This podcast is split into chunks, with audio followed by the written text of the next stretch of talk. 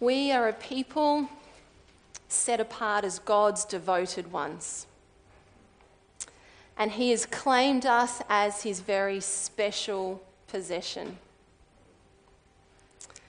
Before God laid the foundations of the world, He thought of us and chose us to belong to Him. And you know what? This gave Him great pleasure. We are a people who are led by the Spirit of God, and we have been freed from living in fear. We were bought with divine blood.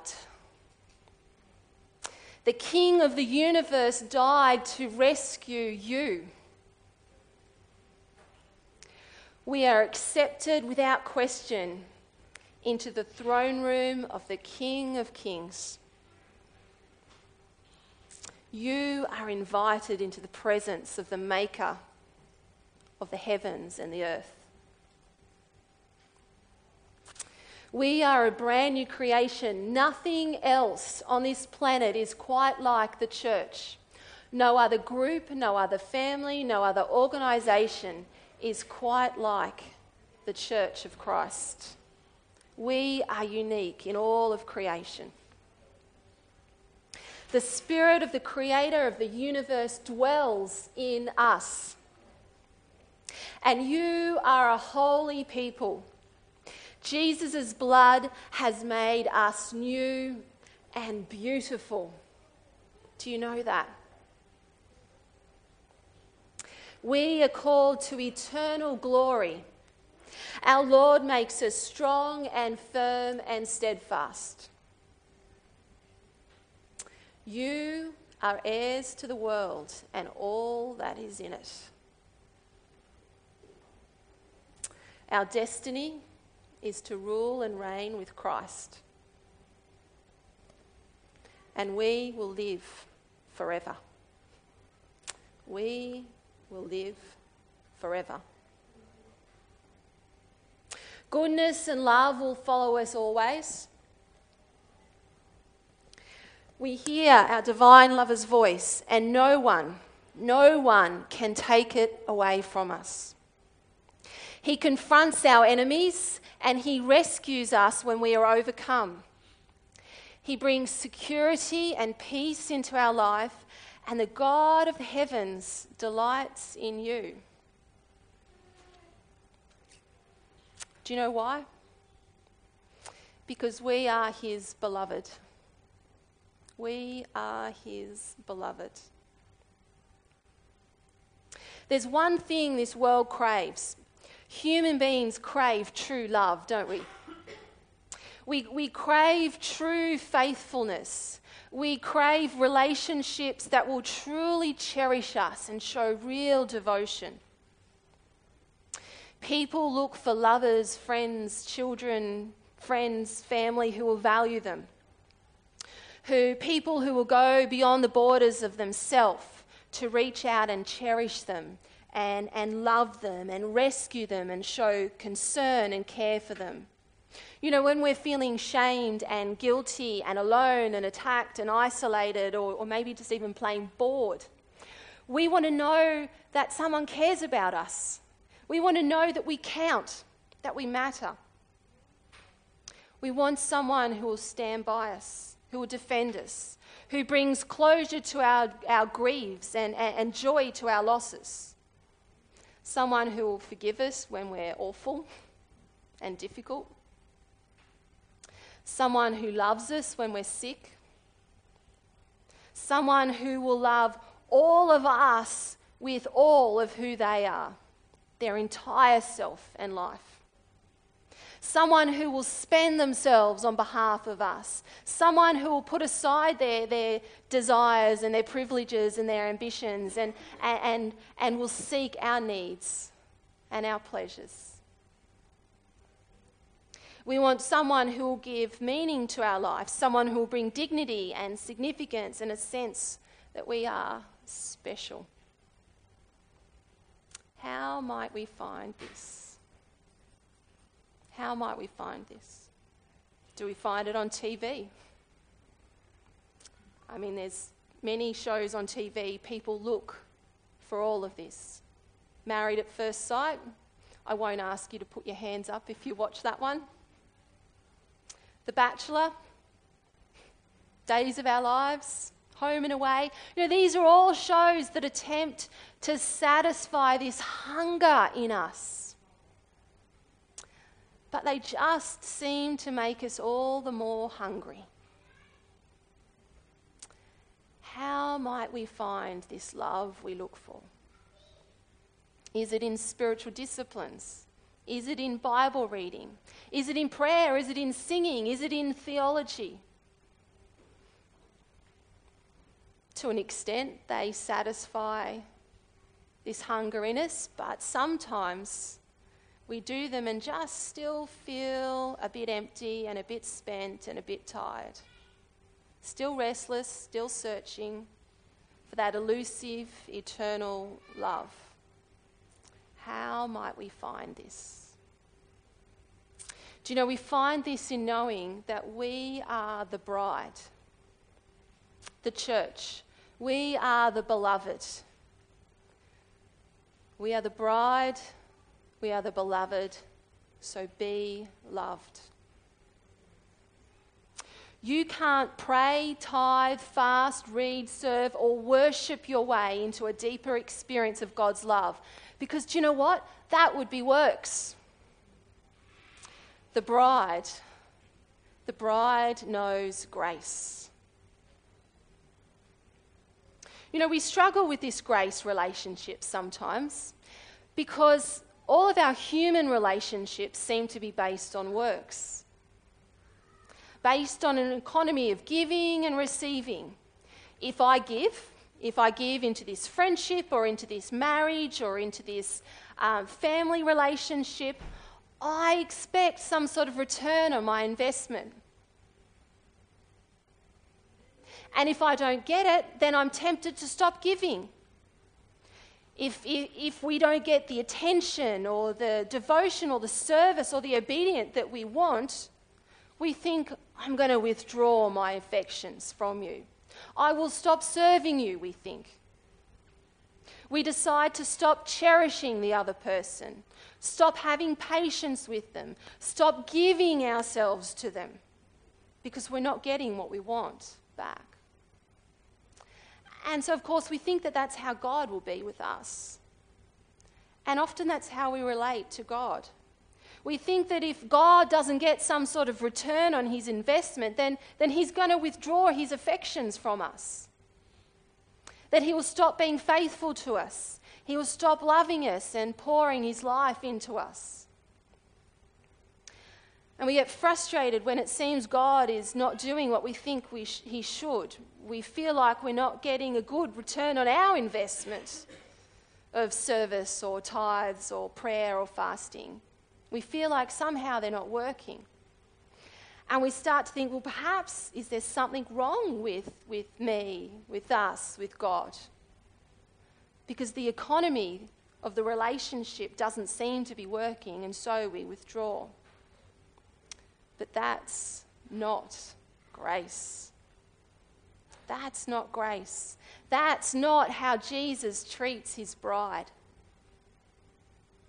You know, in, in biblical times and even today, arranged marriages were based upon the benefits that that marriage would have for the family, so economic or social benefits. They were not marriages of grace, the free gift of oneself to the other, freely given love. They were relationships of obligation. But ours is not a relationship of obligation, is it? This is not the relationship of the church to her king. The bride of Christ knows grace. Isaiah chapter 54, verse 4 to 8. Do not be afraid. You will not be put to shame. Do not fear disgrace. You will not be humiliated. You will forget the shame of your youth and remember no more the reproach of your widowhood, for your Maker is your husband. The Lord Almighty is his name. The Holy One of Israel is your Redeemer. He is called the God of all the earth. The Lord will call you back as if you were a wife deserted and distressed in spirit, a wife who married young only to be rejected, says your God. For a brief moment, I abandoned you, but with deep compassion, I will bring you back. In a surge of anger, I hid my face from you for a moment. But with everlasting kindness, I will have compassion on you, says the Lord your Redeemer. A widow in the Old Testament faced debt and poverty and social isolation. Widows were among the poorest of the poor. And in a patriarchal culture, losing one's husband meant losing one's income, one's protection, and one's position in society. You were a someone, and now you're a no one. And with minimal inheritance rights, minimal opportunity to earn a living, um, things are looking pretty drastic for you. You know, you'd left your own family when you married into your husband's family, but with your husband dead, your links to any family are now quite shaky. Because of your vulnerable, vulnerable position, uh, you become a target for exploitation. And what do you think your reaction would be? Grief? Bitterness? On many levels. You know, we grieve the loss of our spouse today and it's traumatic. However, we grieve without the added layer of social isolation and shame and economic disaster. And so, the widow here in Isaiah 54, the, the widow is a picture of us, of humanity, in our grief stricken state of bitterness and shame, having been cut off from our husband, cut off from our Creator God because of sin. This is how so much of the world lives. And humanity, we, we find ourselves vulnerable to exploitation from each other, to enemies, both spiritual and natural ones, to, to shame, to guilt, to bitterness, because we've lost our standing and our identity. We're a people who, like the widow in Isaiah 54, are, are, deserted and distressed in spirit. And we now face disaster and ruin because we know God's rejection. We know what it is to be alone and no longer under the care of our provider, our protector, our source of life. We no longer enjoy the fullness of all that it means to be people made in his image. And of course, being rejected by God and having his face turned away from us is death. Being separated, living apart from God, is death. Being cut off from our God, our husband, provider, is torment. We've all tasted that at one time or another. People won't necessarily admit that their distress and shame is because they're cut off from God, will they? People will label their, their distress and their shame in many different ways as, as the fault of their childhood, as the fault of their health problem with their job, their failures, other people's failures, lack of finance, living in the wrong town, living in the wrong house. People will blame their friends, their family, their co workers. People blame technology, the media. They blame lack of opportunity. They blame society. But they're all just symptoms. They are all just symptoms. And so, of course, people will try and manage their, their distress and fix their shame in lots of ways a better job, an easier job, a nicer house, an exciting holiday, a new relationship, fixation on TV shows, gaming, or celebrity culture, winning at something. I mean, you look at the most popular shows on, on, on TV right now, and you'll see the common ways people try and manage their distress and shame. Here are some of the most watched TV programs of 2018. Number one, married at first sight.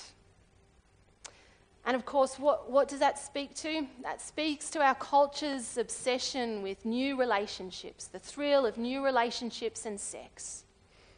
That's how people try and manage their shame and their distress and their brokenness. Coming in at number two was My Kitchen Rules, and who here knows that our society is obsessed with food and their stomach. That's how we try and manage our shame and distress. Number three, the block. Well, that's all about our obsession with our homes and material possessions. Well, there's idolatry if I ever saw some. Coming in at number four, the good doctor. Here's our obsession with health and trying to prevent death. Coming in at number seven, oh no, number five, sorry, is seven news. And here's the God of knowledge the God of gossip and feeling connection and belonging because we know what's happening everywhere. That's how people try and manage their shame and distress. Coming in at number six is the voice. Well, here's our worship of celebrity and fame. And coming in at number seven is Australian Ninja Warrior. This is all about our obsession with physical strength and winning, being the best and the strongest.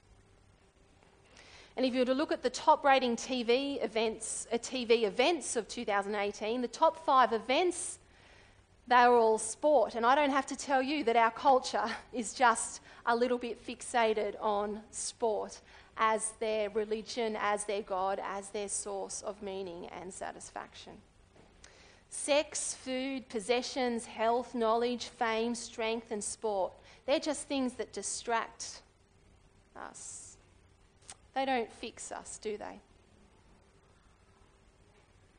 Now, you may or may not be tempted to find meaning and purpose in this list of distractions. I'm guessing for most of us here today, those things don't hold the same grip over you as they do for many others. But I can guarantee, even if you don't now, you probably once did. You were once there. And even if you don't now, I bet sometimes you're tempted to. And even if you don't give in to that temptation, do you know what? Your friends do. Your neighbours do. Your work colleagues do. Your family does. Everybody in this world needs to know that shame and guilt is not fixed by sex or food or possessions or health or knowledge or fame or strength or sport. In fact, shame and guilt is not ever going to be fixed by anything we can do. Do you know that? We, we say we know it, but you know, even sometimes in the church, I think we, we miss the revelation that the only antidote to our rejection, our isolation, our disgrace, our shame is knowing our identity as His bride. We, we are the church, and we are the beloved. We are the beloved, so be loved. This is all you need, and this is all you really want. With deep compassion, God brings you to Himself. And you know, whatever shame or guilt you carry, whatever sin, whatever flaw you have, your heavenly husband comes to you in compassion and kindness to bring you back to Himself, to restore your identity as the beloved. His kindness towards us will be everlasting. It's for now, it's for forever. He will not remove his favor from you. Do you know why? Is it because you follow the rules better than others? Is it because you serve? Is it because you love others? Is it because you pray? Is it because you tithe? Is it because you fast?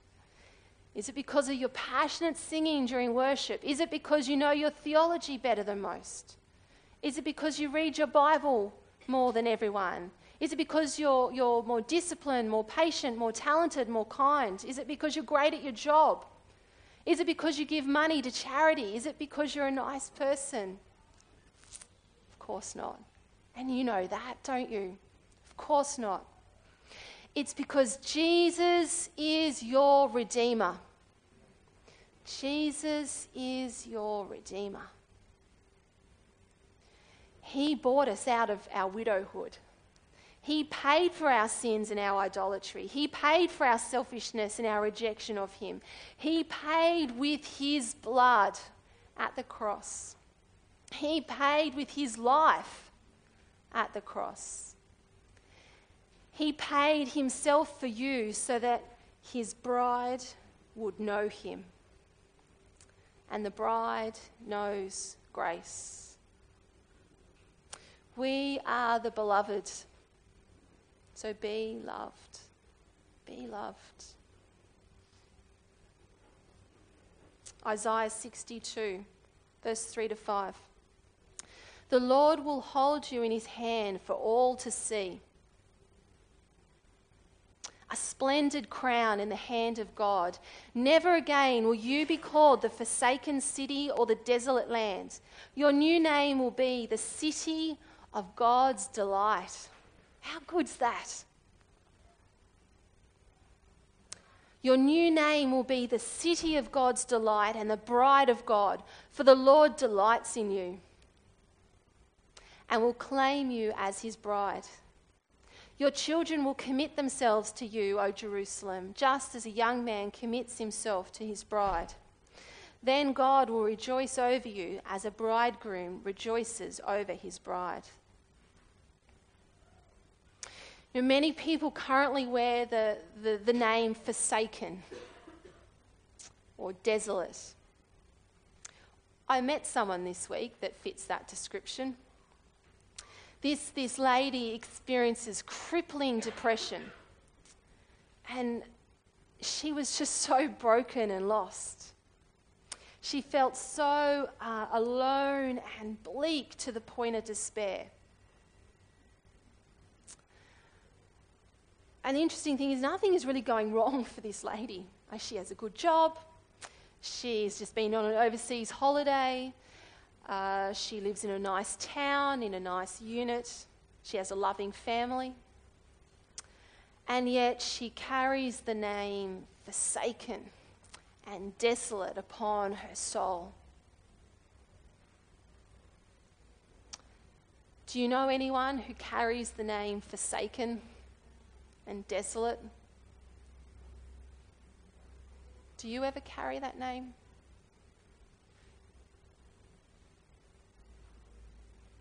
I've got good news for you.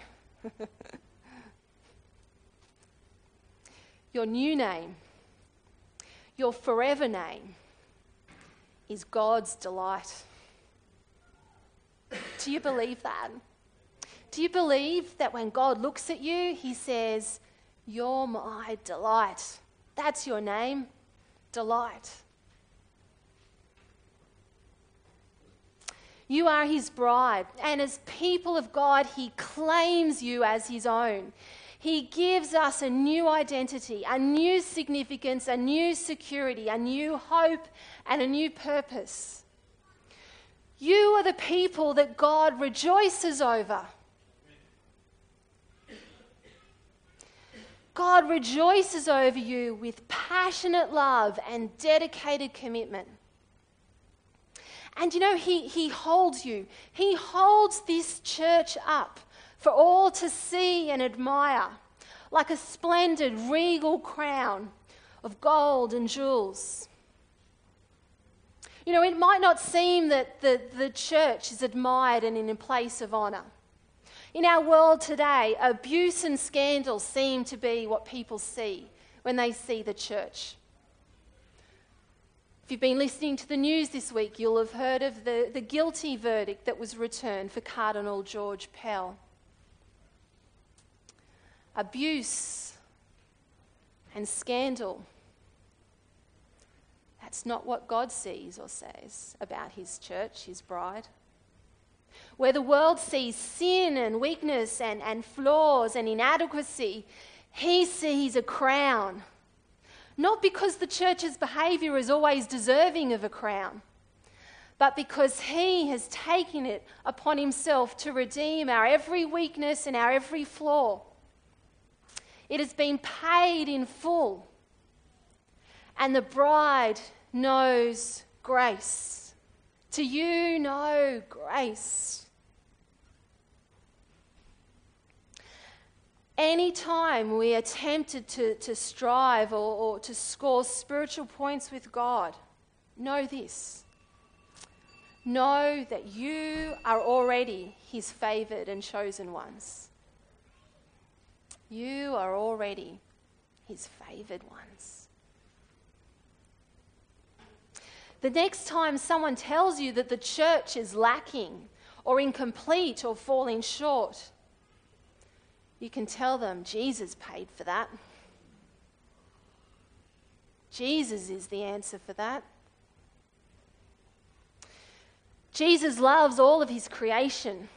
All of his creation is, is good. However, his bride, oh, we're something special.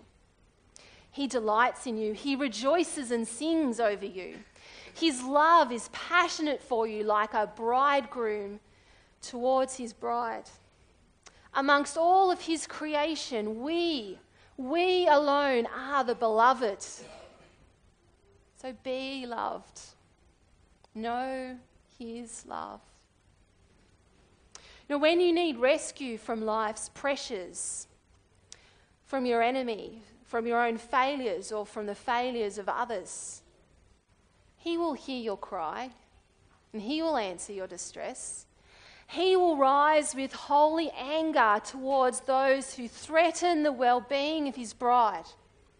You know, the whole earth will shake, and, and consuming fire and blazing coals come from his mouth.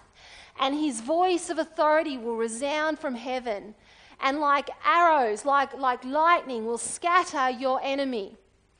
Everything that threatens you will be laid bare and will be in submission to the rebuke of the Lord your bridegroom. When you are drowning in sin or disappointment, when you're drowning in despair or difficulty or hopelessness, when you are overwhelmed and overpowered, the Lord will be your support. He will, he will reach down and He will be your rescuer. His concern is for you because He delights in you. And of course, we, the bride, respond in faithfulness to our faithful one.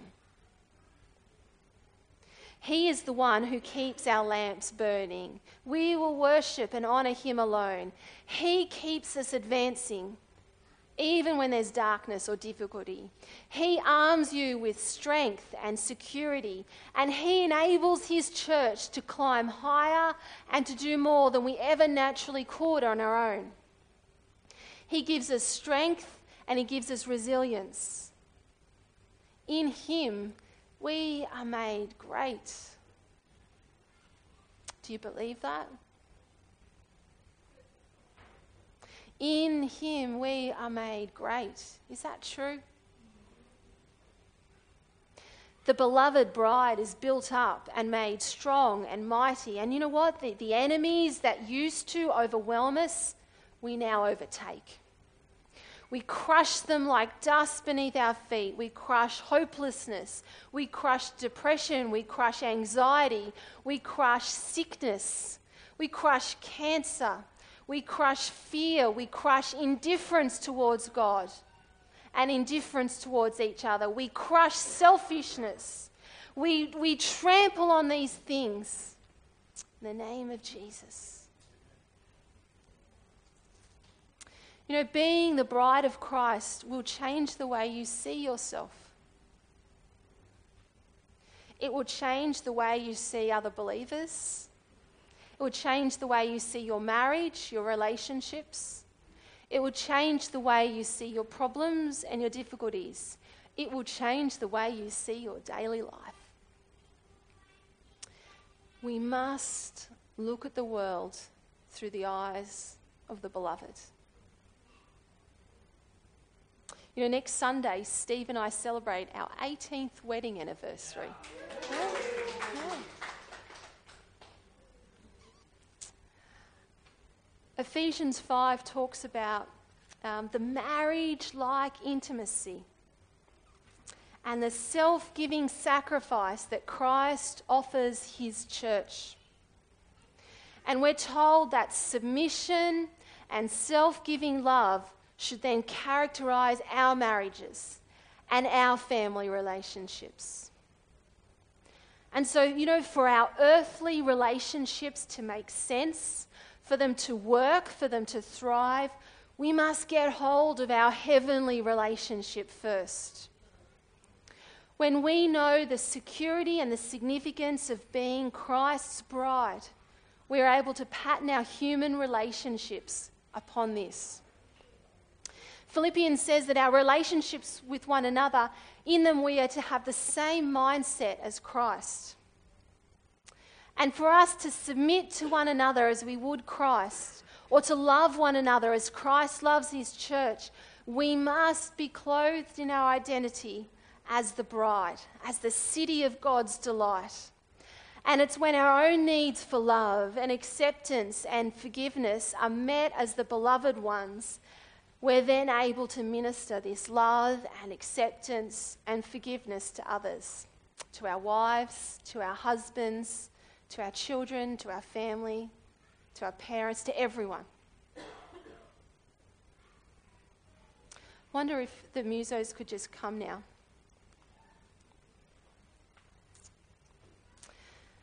The bride, the bride knows grace.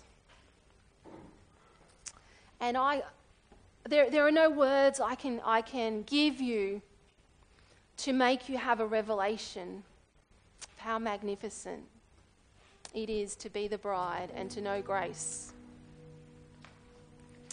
But my prayer is that may you know grace May, may you know your identity as the bride.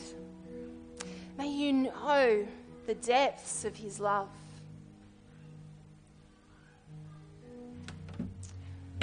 So, what I want us to do is just to spend a few minutes responding to God, allowing the Holy Spirit to kindle that freshness of that love relationship with Him. I'm going to spend a few minutes worshiping, knowing that He rejoices over you.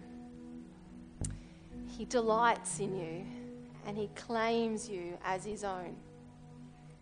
I'm going to spend some time being loved.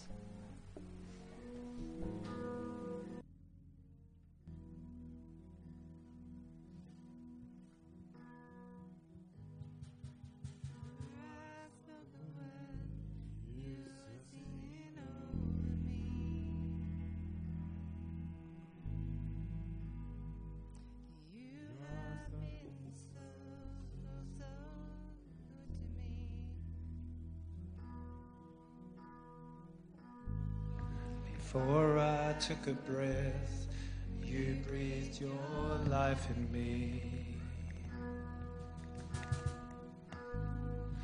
You have been so, so kind to me.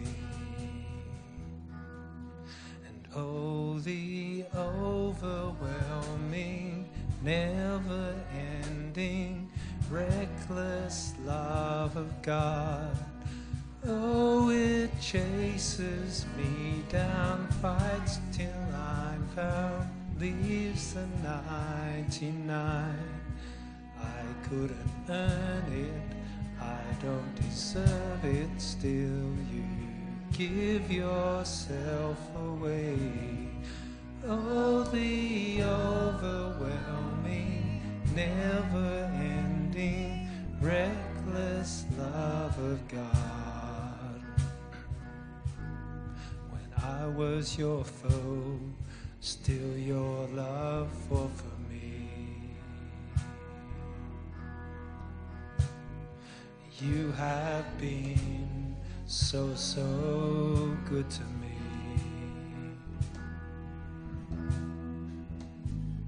When I felt no worth, you paid it all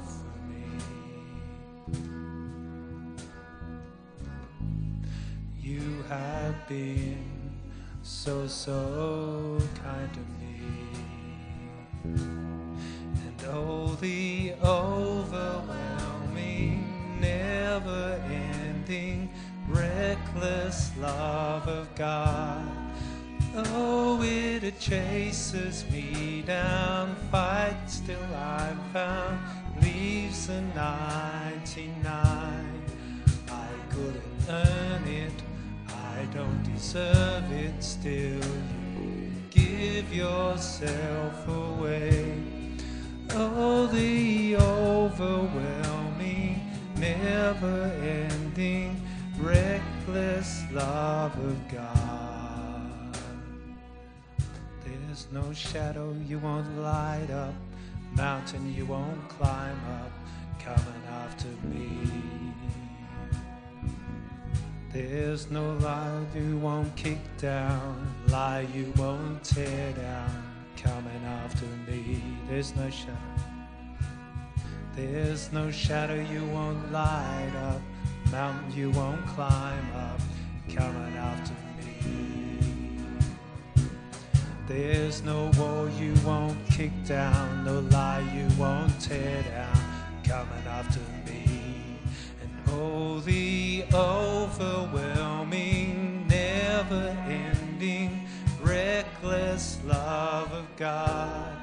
Oh, it chases me down, fights till I'm found, leaves the 99. I couldn't earn it, I don't deserve it, still you give yourself away.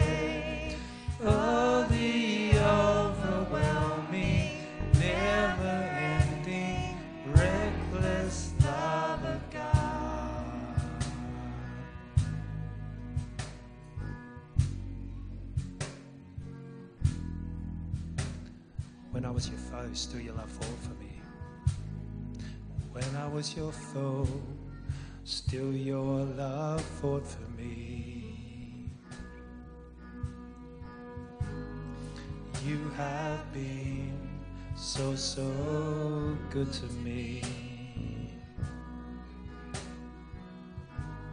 When I felt no worth, you paid it all for me. You have been so, so kind to me. And oh, the overwhelming, never ending, reckless love of God. Oh, it chases me down, fights till I'm found, leaves the 99.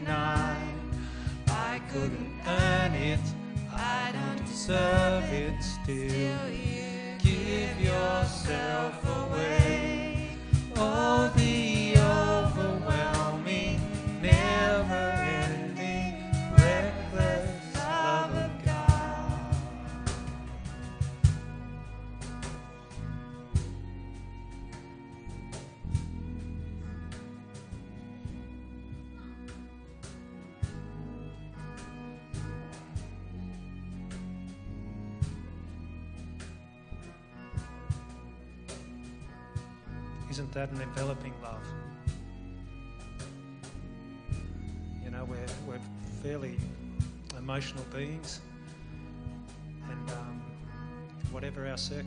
As children, as adults, married, not married, all of these things, yet we know what it is to, to experience the, the presence of, of someone close, and whether it's in family relationship or otherwise. And yet, this goes beyond that. God's love goes so much further beyond that. And all we've heard, how He sees us, how He makes us. Know how far He's gone for you. Know how He sees you. Know how He presents you to the world around us.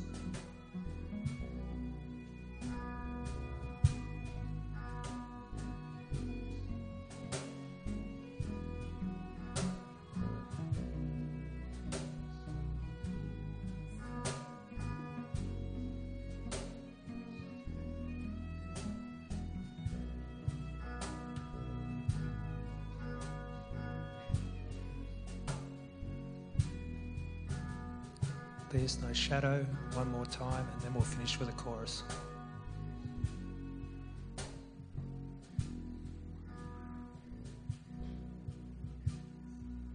There's no shadow you won't light up, mountain you won't climb up, coming after me. There's no wall you won't kick down, lie you won't tear down, coming after me. There's no shadow. There's no shadow you won't light up, mountain you won't climb up, coming after me.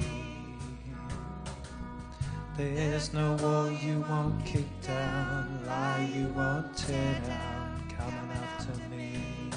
And oh, the overwhelming, never ending, reckless love of God. Oh, it chases me down, fights till I'm found, leaves the 99. I couldn't earn it.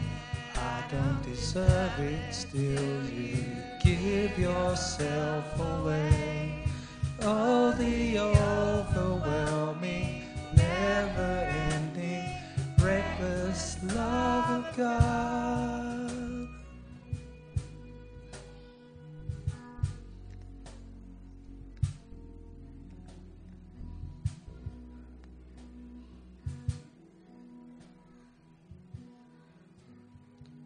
Anyone have a, a prayer, just some expression of praise that could just, um, yeah, just come from your heart in response to um, to this groom who's like no other groom?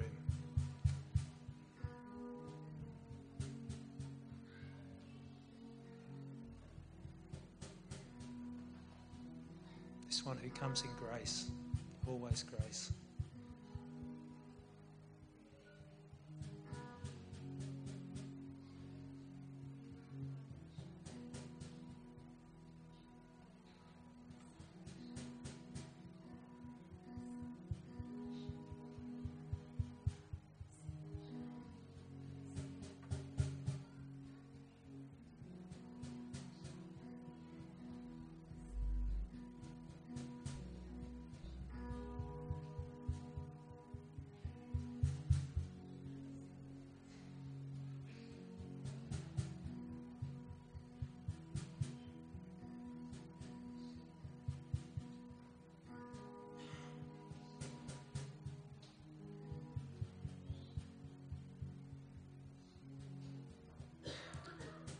Just one last opportunity for just someone to, to offer out just uh, a cry of thanks.